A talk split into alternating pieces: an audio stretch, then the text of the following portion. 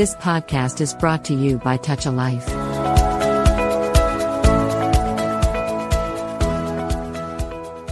నమస్కారం ప్రసాద్ గారు ఆ, మనం మైథలాజికల్ క్యారెక్టర్స్ గురించి ఒక సిరీస్ చేద్దాము అనుకున్నప్పుడు మాకు గుర్తుకొచ్చినటువంటి మొట్టమొదటి క్యారెక్టర్ ఏంటంటే మొట్టమొదటి పాత్ర మొట్టమొదటి దైవం గణేశుడు సాధారణంగా ఏ మంచి పనైనా సరే లేకపోతే శుభకార్యమైనా సరే మొదలు పెట్టేటప్పుడు వినాయకుడిని తలుచుకోవాలి అంటారు.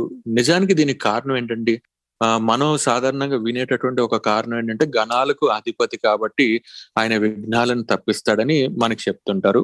ఇదే అంటారా కారణం? లేకపోతే ఇంకేమన్నా ఉందా? సూర్య గారు మీరు అన్నట్లు గణపతిని విఘ్నేశ్వరుడు అనుకున్న మనము మహాగణాధిపతి అన్న ప్రతిదానికి మనం విఘ్నరాజుగా విఘ్నాలను తీసేయడానికి మనము గణపతిని పూజలు చేస్తాం. వినాయక చవితి ఫస్ట్ రాగానే తర్వాత మనకు పండగలన్నీ స్టార్ట్ అవుతాయి కూడా. ఇంకోటి ఏంటంటే ఇప్పుడు ఎందుకు మనము ఈయన విఘ్న నాయకుడిగా అంటాము అంటే మనకు స్టోరీ ఏమిటి అంటే గౌరమ్మ అంటాము పార్వతి అంటాము ఆ, మహాతల్లి శివుడు గజాసురుడితో యుద్ధానికి వెళ్ళినప్పుడు ఆవిడ లీజర్లీగా అభ్యంగన స్నానం చేయాలనుకుని తన ఒంటి మీద పెట్టుకున్నటువంటి నలుగుతో ఒక బొమ్మను చేసి ఆ బొమ్మకు ప్రాణప్రతిష్ఠ చేసి ఆ బొమ్మను మనిషిగా చేసిన తర్వాత సో తన ఇంటికి కాపలాగా పెట్టి ఒరే బాబు నువ్వు నేను స్నానం చేస్తుంటాను ఎవరిని లోపలికి రానివ్వకురా అని చెప్పి వెళ్ళిందట. అంటే ఏమిటి? అతడు పుట్టిన విశేషము ఎందుకు అంటే ఎవరైనా సరే దుష్టశక్తులు కానీ ఆవిడ స్నానం చేస్తుంటే రాకూడదు డిస్టర్బ్ చేయకూడదు అని అలా ఆయన తయారు చేసింది. అఫ్ కోర్స్ ఆ మహాతల్లి స్నానం చేస్తుండగా శివుడు సంతోషంగా యుద్ధాన్ని గజాసురుని సంహరించి గజాసురుని తల పట్టుకుని పార్వతీదేవి దగ్గరికి వచ్చాట ఇక్కడ కూర్చుని విఘ్నరాజు వద్దయ్యా నువ్వు నువ్వు లోపలికి వెళ్ళడానికి లేదు మా అమ్మ స్నానం చేస్తోంది తను బయటకు వచ్చి రావచ్చు అనేంత వరకు నువ్వు లోపలికి వెళ్ళడానికి లేదు అన్నది. అంటే మా ఇంట్లో నువ్వెవడో ఉండి నన్ను రా- లోపలికి పోనివ్వకుండా ఆపడానికి ఎంత నీకు ధైర్యం అని చెప్పి ఆయన చిన్నపిల్లవాడి తల కట్ చేసేసి వెళ్ళిపోయాట లోపలికి. పార్వతీదేవి భర్తను చూసిన చాలా సంతోషంతో తను మొదట ఆయన క్షేమకార్యాలన్నీ కనుక్కొని తర్వాత బయటకు వచ్చి చూస్తే తను ప్రాణప్రతిష్ఠ చేసినటువంటి బాబు తల తెగిపోయి కింద పడి ఉన్నట్ట. ఆ విగత జీవిగా ఉండేటువంటి ఆ బాలుణ్ణి చూసి ఆమె జగన్మాత చాలా బాధపడుతుంటే శివుడు గజాసురుడి తల ఈ బాలునికి పెట్టి మళ్ళీ ఆయన ప్రాణప్రతిష్ఠ చేశాట అంటే ఏమిటి? ఈయన గణపతి గారికి మొదట ప్రాణప్రతిష్ఠ చేసింది పార్వతీదేవి. రెండోసారి ఇది ఏనుగు తల పెట్టి ప్రాణప్రతిష్ఠ చేసినది శివుడు. కాబట్టి ఇద్దరు తల్లిదండ్రులు అన్నమాట.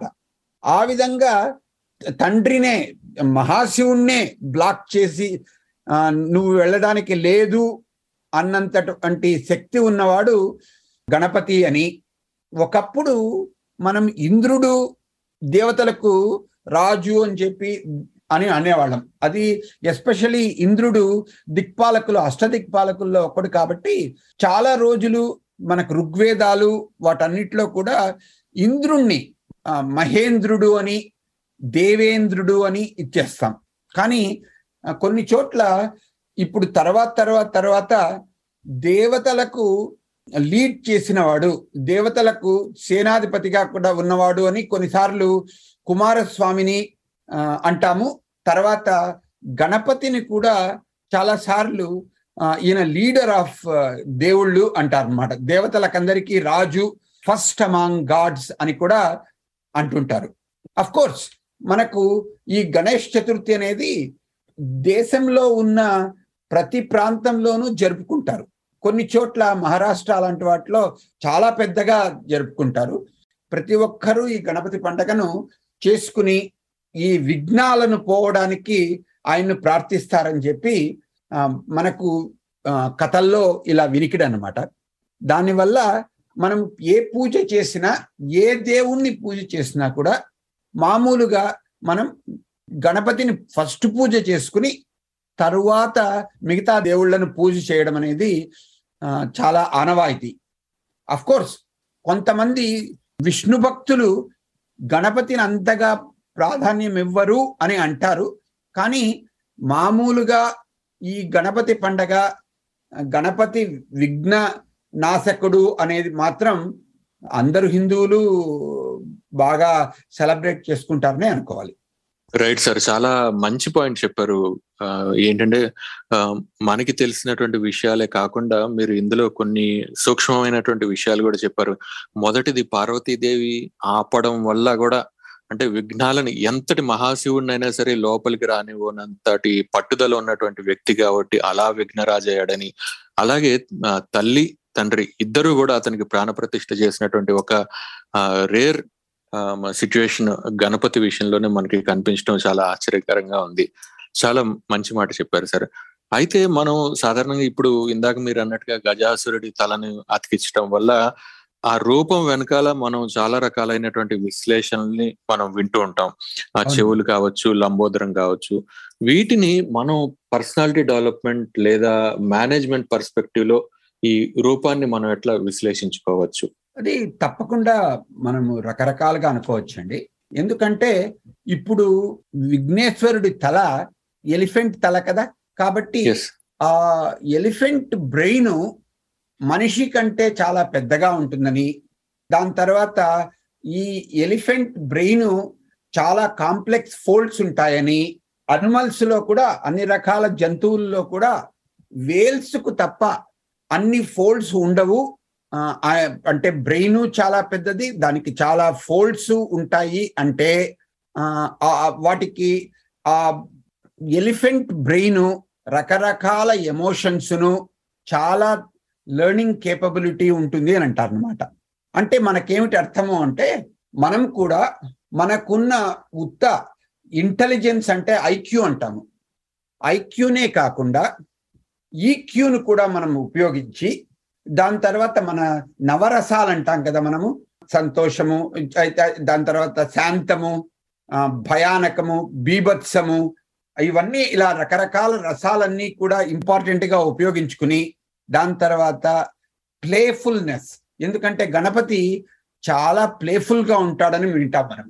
అంతేకాక ఆయనకు చాలా ఎక్సలెంట్ లెర్నింగ్ కేపబిలిటీస్ ఉంటాయంటారు. అందుకే ఆయన చాలా విద్యావంతుడనే అనడమే కాకుండా ఆయన చాలా ఫాస్ట్గా రాయగలడు అని ఆయనకు ఉండడం వల్లనే మనకు కథల్లో వ్యాస మహర్షి ఆయన మహాభారతం రాయాలి అంటే నారదుడు విఘ్నేశ్వరుని పిలిచి నాయన నువ్వు వ్యాస మహర్షికి భారతం రాయడానికి హెల్ప్ చేస్తావా? అని అడిగారట. ఆ కథలో ఏమంటారంటే విఘ్నేశ్వరుడు అంటారట వ్యాస మహర్షితో ఓ మహర్షి నేను చాలా తొందరగా రాయగలను. మీరు నేను ఎంత తొందరగా రాయగలనో అంత తొందరగా మీరు భారతం కథ చెప్పగలరా? అని అడిగారట. వ్యాస మహర్షికి గణపతిని గురించి బాగా తెలుసు కాబట్టి అన్నారట. విఘ్నేశ్వర అంటే రాయడానికి హెల్ప్ చేస్తానన్నందుకు చాలా సంతోషము. నువ్వు ఏది రాసినా నువ్వు ముందు అర్థం చేసుకుని రాయాలి. నువ్వు అర్థం చేసుకోకుండా గుడ్డిగా కూడా నేను చెప్పిండేది రాయకూడదు. అంటే ఏమిటి? ఏది చెప్పినా నువ్వు లెర్న్ నువ్వు మొదట నేర్చుకుని దానికి అర్థం చేసుకుని తర్వాత కామ్గా రాయాలి నువ్వు. అలా నువ్వు రాయగలిగితే నేను నువ్వు రాసేంత స్పీడ్తో నేను చెప్పగలను అన్నారట.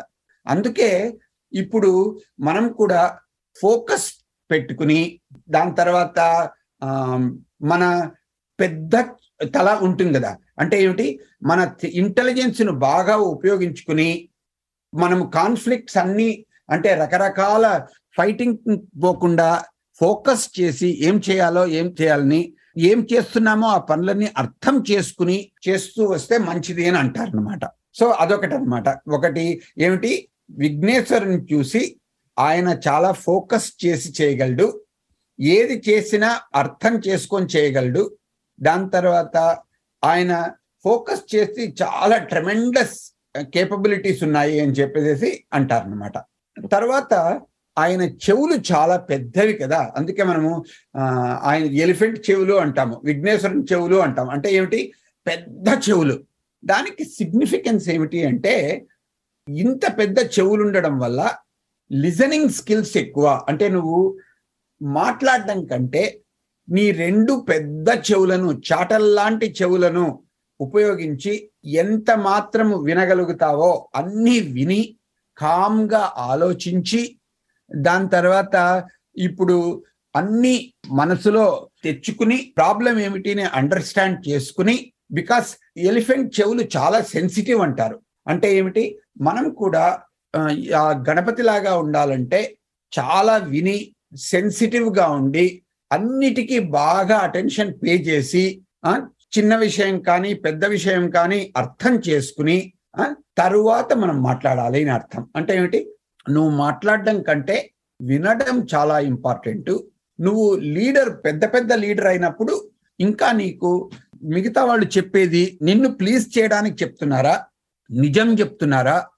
వాళ్ళు చెప్తున్న వాటిలో వాళ్ళకు కావాల్సింది మాత్రమే చెప్తున్నారా? లేదా నిజంగా జరిగేదన్నీ క్లియర్గా ఆథెంటిక్గా చెప్తున్నారా?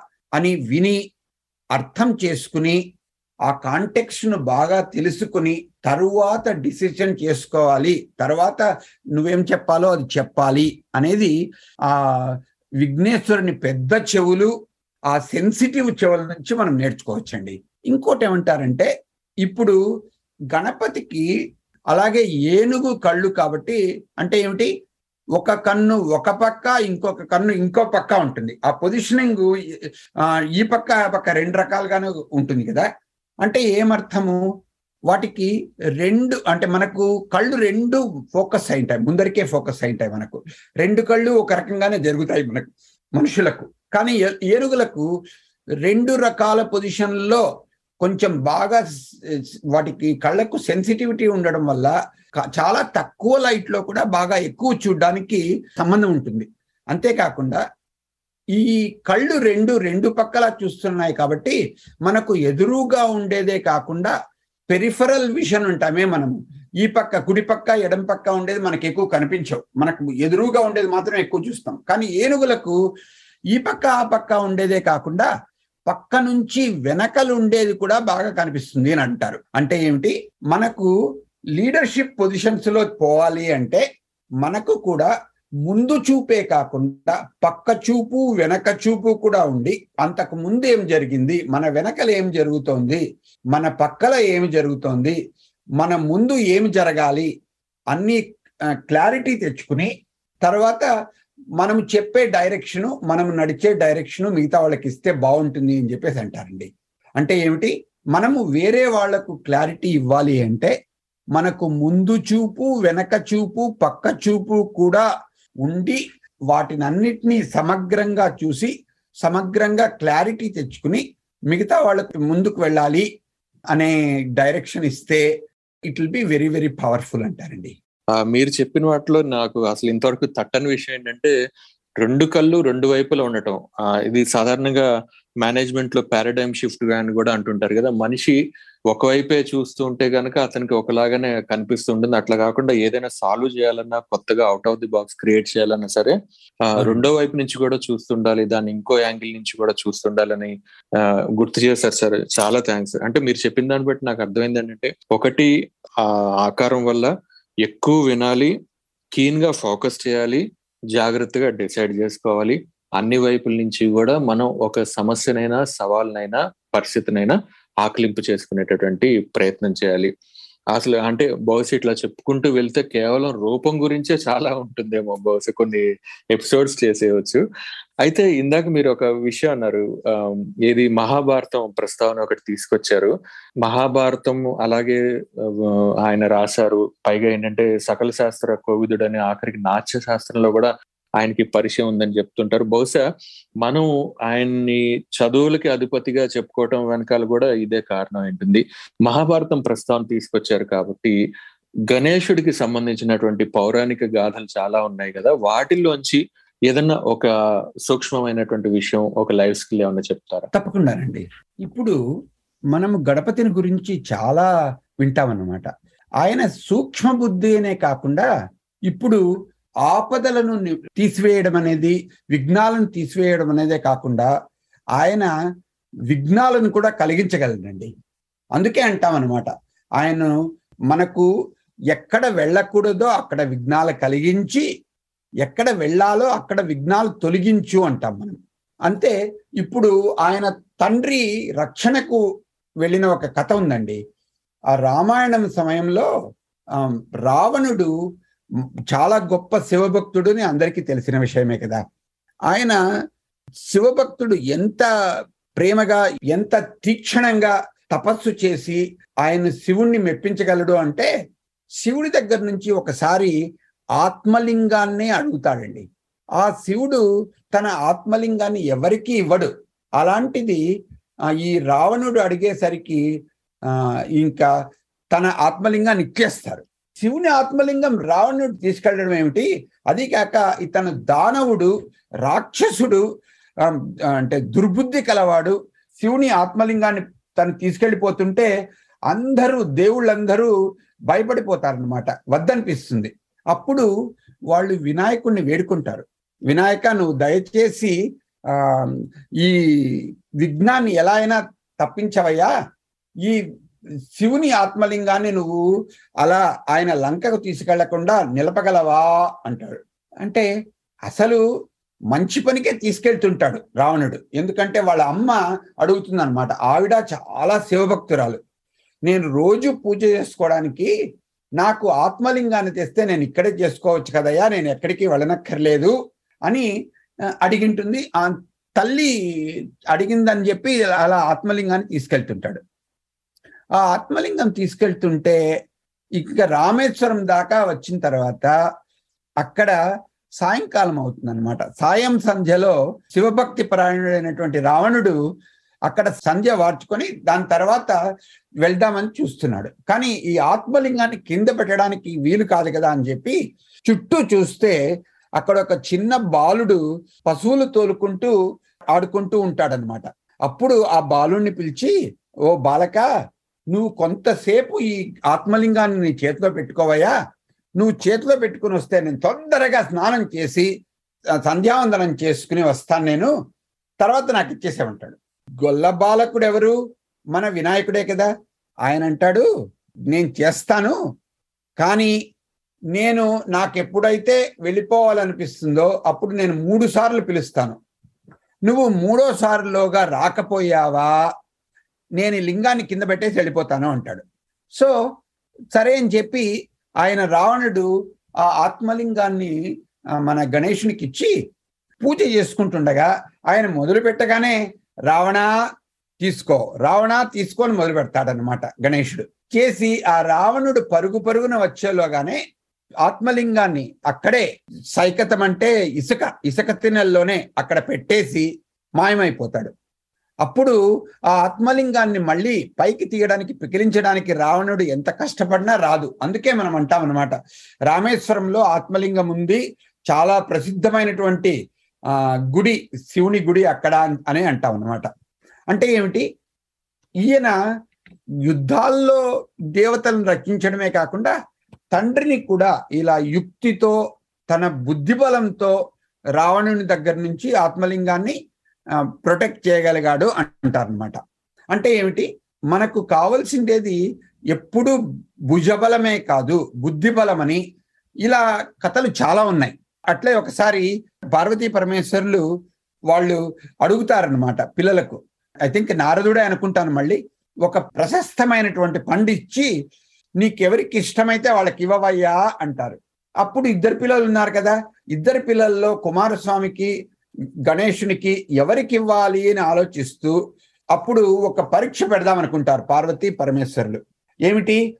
ఎవరైతే ప్రపంచాన్నంతా చుట్టి మూడు చుట్లు వేసుకుని తొందరగా రాగలరో వాళ్ళకు ఈ పండునిస్తాను అంటారు.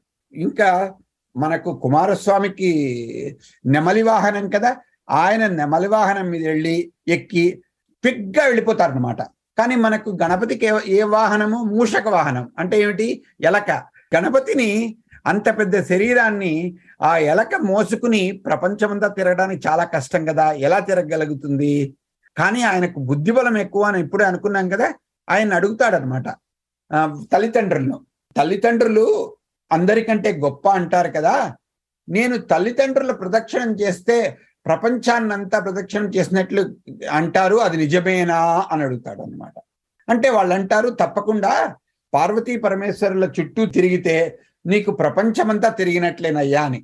సో ఈయన నెమ్మదిగా భక్తితో తల్లిదండ్రుల చుట్టూ మూడు ప్రదక్షిణాలు చేసేలోగా కుమారస్వామి ప్రపంచమంతా మూడు చుట్లు చుట్టుకొని పరిగెత్తుకొచ్చేసరికి అప్పటికే మన విఘ్నేశ్వరులు ఆ పండు హాయిగా కూర్చుని తింటుంటారు అనమాట నువ్వు నన్ను మోసం చేశావంటే కాదయ్యా నువ్వు భావార్థానికి నువ్వు అర్థం చేసుకోలేదు.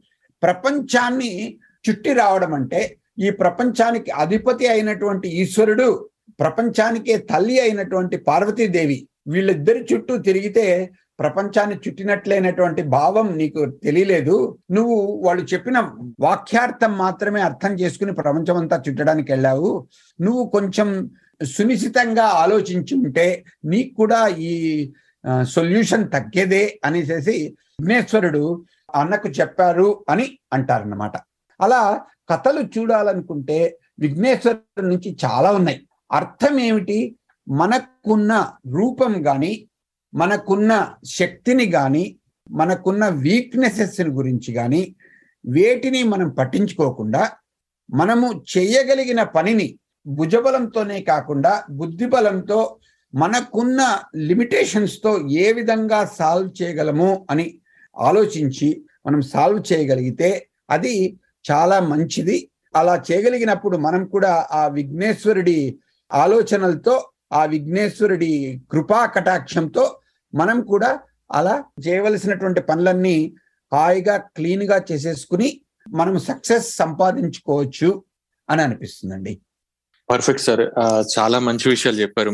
మీరు చెప్పిన రెండు కథల్లోనూ మీరు ఏదైతే ఆ కంక్లూజన్ చెప్పారో అది స్పష్టంగా కనిపిస్తోంది. అది రామేశ్వరంలోని ఆత్మలింగం కి సంబంధించినటువంటి పౌరాణిక గాథ కావచ్చు అలాగే ముల్లోకాలని చుట్టూ రమ్మన్నప్పుడు తల్లిదండ్రులకి ప్రదక్షిణ చేసినటువంటి గాథ కావచ్చు. మనకి ఆ, శక్తితో కావలసిన చోట శక్తితోనూ అది లేని చోట లేకపోతే అవసరం లేని చోట యుక్తితోనూ కూడా వీలైనంత వరకు ఆ పనులని ఆ, సవాళ్ళని దాటాలని అంతేకాదు ఇంకొక మాట కూడా మీరు అన్నారు. చాలా ఆశ్చర్యం అనిపించింది. నాకు వినాయకుడు అంటే విఘ్నాలని తొలగించేవాడు మాత్రమే కాదు కలిగించేవాడు కూడా అని.